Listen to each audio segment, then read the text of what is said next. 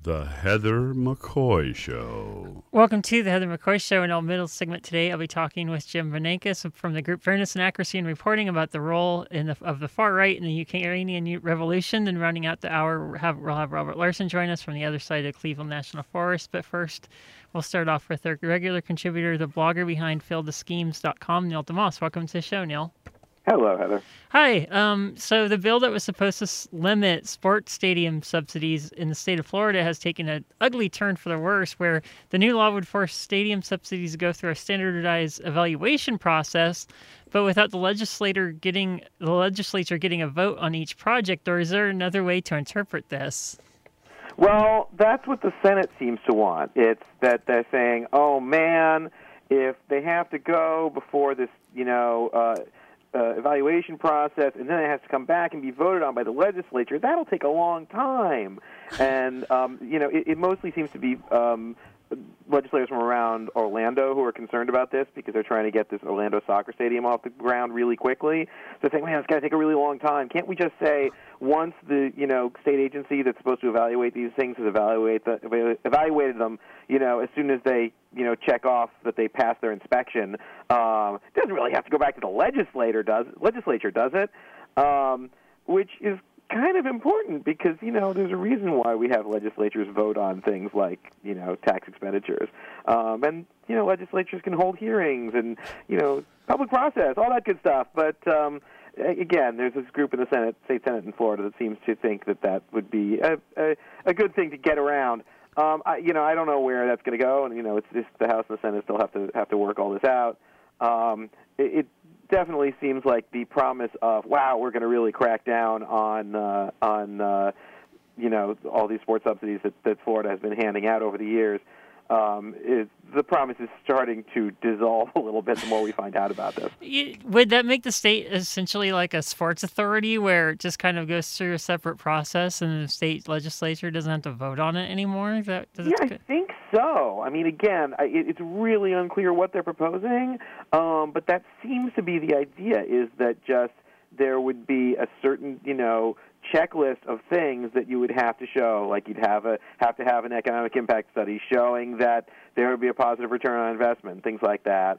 And then I guess it would just be a bunch of you know uh, uh, state employees who would just be sitting there and evaluating it. And if they said that it's good enough for them, then um, you know then it's good enough for the state. And I mean, if I'm a sports team owner, man, I love that process because as we talked about before, you know, the hardest part of getting um, a stadium or arena bill passed, stadium subsidies passed, is you know, actually convincing actual human beings. And the fewer human beings you have to convince, right, the better.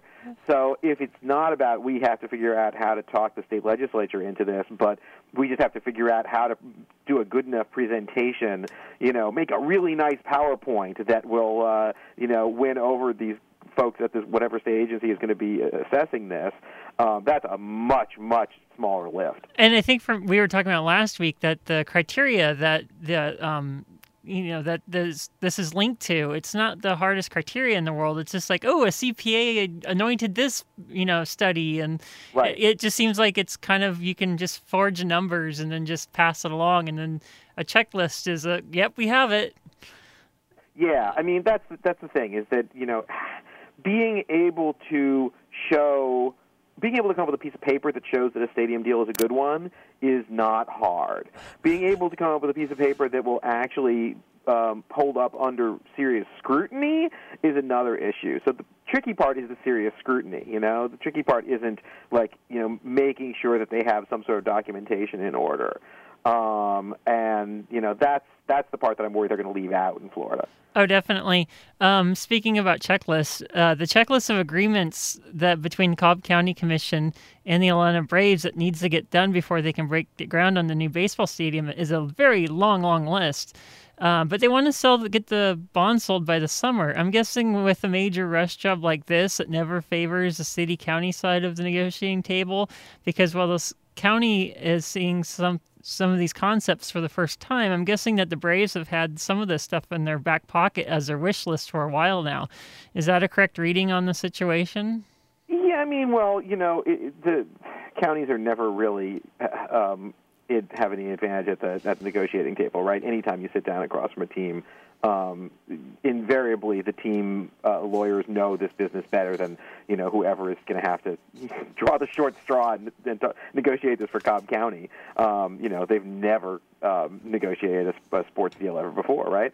Um, you could, I mean, a deadline could work to the advantage of, of Cobb County. I mean, the Braves want to get this done as much as the the county does, and the county could say, "Hey, you know, you we got you guys are under a, under a time crunch here. I think they the uh, the uh, agreement only lasts till the end of 2014, Mm-hmm. and Cobb could be saying to the Braves, "Hey, you know, we've got a deal here, but if uh, if uh, we don't get this done by the end of 2014, then you know we're not c- committed to uh, to sticking with this. Um, if you want to take advantage of this, then you know work out all this stuff to our satisfaction." Um, unfortunately, as we've seen, that's never how counties and cities negotiate. It's always, "Oh my goodness, you know, we might lose the Braves." Um, you know, we have to figure out a way of uh, of making it happen. Um, and so far, you know, all the county is saying is, "Oh no, no, don't worry. You know, things are going ahead of schedule."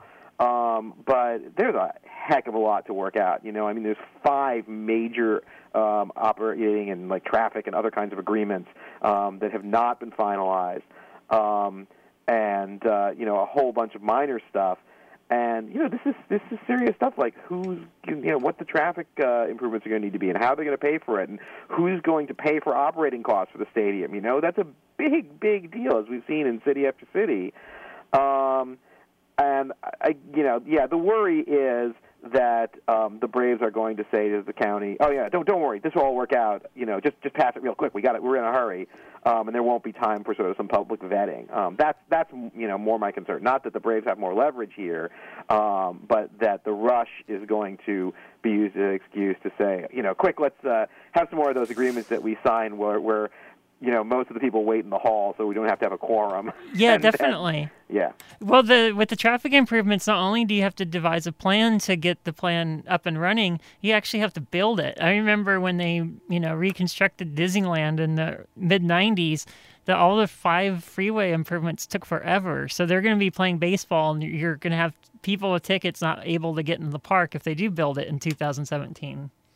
Yeah, I mean, this really has the the makings of a potential disaster. I mean, it could work out okay, but I mean, that site has real traffic problems. Everything in the area of Atlanta has traffic problems um, because it's just a terribly designed city for transit. Um, and uh, uh, but you know, when you're trying to get something done on the clock and sort of say, okay, um, you know, we don't. Ha- it's the same thing we saw with the Vikings deal, right? When the Vikings, the Vikings funding deal, they, you know, had like two days to suddenly come up with a way of uh, of figuring out how to pay for the Viking stadium, and they were like, oh. Electronic pull tabs, yeah, that'll work. Um, and I'm a little worried that there's going to be some sort of solution here where they're going to say, "Oh man, this whole highway thing, it's really confusing. I don't know. Let's just, you know, hope that this thing will work and and uh, you know, throw this at the wall and you know, we'll figure it out later." Yeah. Um, there could be an awful lot of figure it out later for the, for the Cobb County plan. What's kind of ironic about this is like the Tea Party is uh, clearly a suburban phenomenon, and the you know the Atlanta Braves fan base, as they say, are out in the suburbs. And Southerners have a reputation of having a very long memory. Is this going to blow up in their face, and then they'll have attendance figures like the Marlins?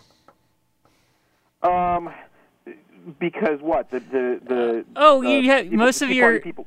yeah, most of your fan base may be Tea Party, and if the local Tea Party in Atlanta's against this, it's just like Oh, we're not you going know, there. I mean, Um, I think what we've seen is that people will go to sporting events regardless of their their you know personal distaste for the uh for the you know the way that the, the deal went down Oh, you know? okay. I I went to a Brooklyn Nets game yesterday despite the fact that despite the fact that you know I got to see how the sausages were made in the way in the way that arena was constructed um admittedly it was the first one I've gone to in 2 years and given my experience there it'll probably be my last one for another 2 years but uh it you know I, sports sports always wins out. You know, look at the number of times that people have said, you know, oh my goodness, I'm so furious at this strike or this lockout or this Uh-huh. steroid scandal, whatever. I'm just through with sports. I'm done with it. You know, I'm never going back again. They always come back. You know. Well, I, I I've been away from Angel Stadium for two years because of Arte Moreno, uh, his free agent signings, and what he wants to do with Angel Stadium parking lot. So there are people that can really hold out.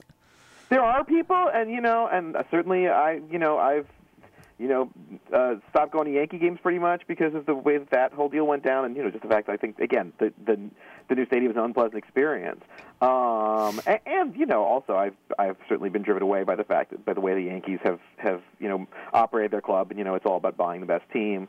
Um, and but again, I think that, that that's the, people like you and me, and even maybe some of your listeners are a rarity. You know, most Yeah. people are going to come crawling back because what else are you going to do? You know, and I, again, we're lucky because we live in in markets where there's an option, right? Yeah. You know, if you don't want to go to the Angels, you can go to a Dodgers game. If I don't want to go to the Yankees, I can go to the Mets. Uh, if I don't want to go to the Nets, I can go to the Knicks. Um, you know, if you're living in, you know, Milwaukee and you're angry at the way that the local sports team is being run or about the, you know, amount of money that they had to, you had to put up for the Brewers Stadium, um, what you to do? Yeah, exactly. Well, I mean, I'm a Giants fan, and I don't I don't like the Dodgers, but then like I really don't like how the Dodgers are screwing over their own fans with the new cable deal with uh, Time Warner Cable. So Mm-hmm. if I were to see a Giants game, I would drive all the way up to San Francisco or down to the Padres I to avoid both local teams. Right. That's just right. me, though. Um, staying in Florida, Dolphins owner Stephen Ross is doing his own, uh, doing his second go round of trying to score public money to upgrade the privately held Dolphin Stadium, which was the worst proposal from a public cost perspective, the new one or the old one from last fall. Um, they're pretty close. Um, the one last year was going to be, I think, about eight million dollars a year in hotel taxes, but then the Dolphins were going to pay it back like without interest way down the road. The new one is about four million dollars a year in property tax breaks. Basically, Ross is saying, "Hey, I've got a great idea. You don't have to give me any money at all. Just exempt me completely from property taxes. Wow. Hey, the other teams don't have to pay property taxes because the other teams, like the Marlins, negotiated deals where the the public, you know, the government was going to own the stadiums. It's why they don't get to have to pay property Yeah. taxes, and it's why those were such terrible deals. Um, so Ross is saying, hey, it's just about equity. I don't want to pay property taxes either. I'm sure everyone in Miami right now is is thinking to themselves, "Hey, I should call up Miami-Dade County and say this is a great idea. I shouldn't have to pay property taxes on my house because the Marlins don't." Um, anyway, so it, it all winds up being somewhere in the 100 to 150 million dollar range in terms of the value of the of the giveaway. Uh-huh. Um, and uh, that's about what the hotel tax thing was going to wind up being in the end as well. So I, I, I don't think it's it's all that different, you know, in terms of uh, in terms of the public cost. Is it the worst deal in the world? No, you know, it it's not completely awful. I mean, 100 million dollars these days is not a huge stadium subsidy. On the other hand, it's 100 million dollars. You know, Yeah, it's 100 million dollars that you don't have to give to the Dolphins when the Dolphins you know, are stuck with their stadium. You know, it's not like the, like Ross can pick up and move the Dolphins and you know to Los Angeles and then be done with Miami because he's still got that big stadium sitting there. He pays he owes a lot of money on. So um, and you know would have to figure out what to do with. So um, I, you know I I don't think that the Dolphins have an awful lot of leverage here, and I would hope that Miami would be smart to see that, but. Again, hoping that local elected officials are going to be smart about stadium deals is, you know, a fool's errand. Well, that's with one point of the new one deal that really sucks is if the county owns a stadium, then the county is stuck with the white elephant, and the Dolphins are free to play the oh, we're going to Los Angeles if you don't get us this new stadium kind of thing. Yeah. I- It, it, there, there seem to be an awful lot of problems with this, and you know, again, it just happened over the weekend, and uh, and you know, the the reporting hopefully will get a little bit more in depth, where people will start, you know, saying, well, does this really make sense? So far, the, the Miami Herald just seemed to be saying, oh gosh, you know, here's 3.8 million dollars a year that won't be going into the school system, which is which is a legitimate concern. Oh, it's a Uh, but there was an awful lot of, you know, from the other side saying, uh, "Oh, well, this is a better deal than last year," and I, I don't really think it's a better deal than last year. I think it's about the same. Yeah, you always joke on the show that maybe Team X can just play in my living room. Well, the Oakland A's are getting as close as to that as humanly possible. The Oakland A's uh, are considering a move to uh, ballpark in San Jose that is currently being used by the Giants single A minor league team. I'm really not sure why Lew Wolff wants out of Oakland this bad uh, so soon. If he waits five or six years, he's probably sitting on a West Coast version of Brooklyn. Oh, with the with the East Bay. Yeah. Yeah, especially if San Francisco continues to uh, continues to shoot down any uh, any uh, you know new waterfront development. I mean, you know, everybody can't live in San Francisco. You know, yeah, There's exactly. room for them. Um, and yeah, it's it's very odd. I mean, the the San Jose minor league stadium thing seems like it was floated by the mayor of San Jose. Oh. Um, so yeah, so take that with a large grain of salt, but the but Lew Wolff is definitely saying, "Oh yeah, we're open to the idea of a temporary stadium somewhere." He is probably mostly saying that because he's involved in lease negotiations with the Oakland, you know, Coliseum Authority. Yeah. And uh, you know, he he wants to make sure that he has, uh, you know, some sort of claim of being able to say, "Well, I'm not just going to fold and give you whatever you want." You know, I could go to Sacramento. I could go to a floating barge in the bay. I could go to, you know. Um, so I, I take that with a big grain of salt. Um, but I, you know, I think I think you're right. It, it really does seem odd that he's so been so dead set on San Jose, even if you know it is a more lucrative market. Um, you know, the amount of the number of years that he's already wasted, right? Um, you know, putting up with the with low attendance at the Coliseum and you know whatever you know. It, you'd think that he could have taken his money, put it into either a new stadium or upgrades to the Coliseum or anything, um, and gotten better bang for his buck. But I don't know. Maybe he thought all those years ago that uh, when Bud Selig appointed that Blue Ribbon Commission, maybe he actually thought that it was a real Blue Ribbon Commission, and he got suckered into it. I always I don't know if you've ever seen the old B movie Attack of the Killer Tomatoes, but they had Of this. Of course I have. Yeah, this whole the, the Blue Ribbon Commission to study the the tomato threat was still meeting, even though that they defeated the tomatoes, and it was it was a very funny movie. Um. Anyway, speaking of Brooklyn, you have mentioned earlier that you went to your first game at, at the Barclays Center. You've been to a few concerts. Uh, you said you weren't going back, so that wasn't a good experience then? Um, no, no, no. If you go out and fieldofschemes.com, you can click through and see a, a photo that my friend took from our seats. Um, and you can sort of see that there's basketball going on if you squint. but Wow. oh my God, it was it. I mean, it, it, this, this these were probably the furthest seats in the house because they were. It's sort of like where the where the upper deck goes further back up, up on the sides, and it was incredibly far. We were well above the top of the scoreboard. Wow. Um, and um, you know, we were high enough up that we couldn't see the ribbon board showing the out of town scores because they were blocked by like the lights that were hanging from the ceiling. I'm, I'm not joking about this. Wow. My son was there with me, and he's 11, and he could see because he's shorter. I'm, you know, just tall enough I couldn't see what was going on. Um, so it, it, it was really remarkable. I got home and I started to do some of the math and try to figure out, you know, because it felt like I was in the upper deck at a baseball game.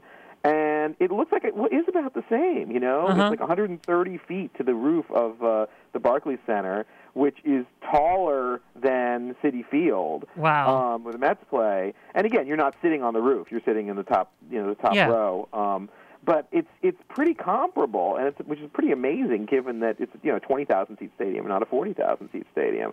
Um, so starting with that, and then add in the fact that they seem to have just completely bollocksed up any uh, uh, you know sort of foot traffic concerns. It took about half an hour to get from the front gate to my seats, Oh my God. and maybe about another 20 minutes to get out. Um, and you know, it, it's not wasn't because of the huge climb. It was just because there was massive, massive jam ups at every possible ramp. Um, which is, you know, I mean, Madison Square Garden was designed in 1968, and I can get out of there in like, you know, three minutes yeah, definitely. It it just seems like it was very badly arranged all around. Um, you know, the there were tremendous tie-ups, lines for food because of uh, you know just the, the concession stands were placed in bad places where there's people walking by, um, which is fine actually because the food was so expensive I couldn't afford any of it. Um, six six dollars I think six seventy five for a slice of Sicilian pizza. That's crazy. Um, anyway, um, it was uh, it was all around a, a bad experience, but but the Nets won. That's yeah, and, next and there was one. a play, and there was a play where uh, where uh, the uh, uh, Raptors almost tripped over the towel guy who was out on the court like wiping up sweat um, during a play, which is something I'd never seen in an NBA game. So I guess that was worth the price. Yeah, I think so. Um, Neil deMause, he runs fieldofschemes.com. You can see his picture from the high rafters of the Barclays Center, and so much more stadium information for, is over there. Thanks for being on the show, and we'll talk to you next week. Absolutely, talk next okay, week. Okay, all right. This is the Heather McCoy Show.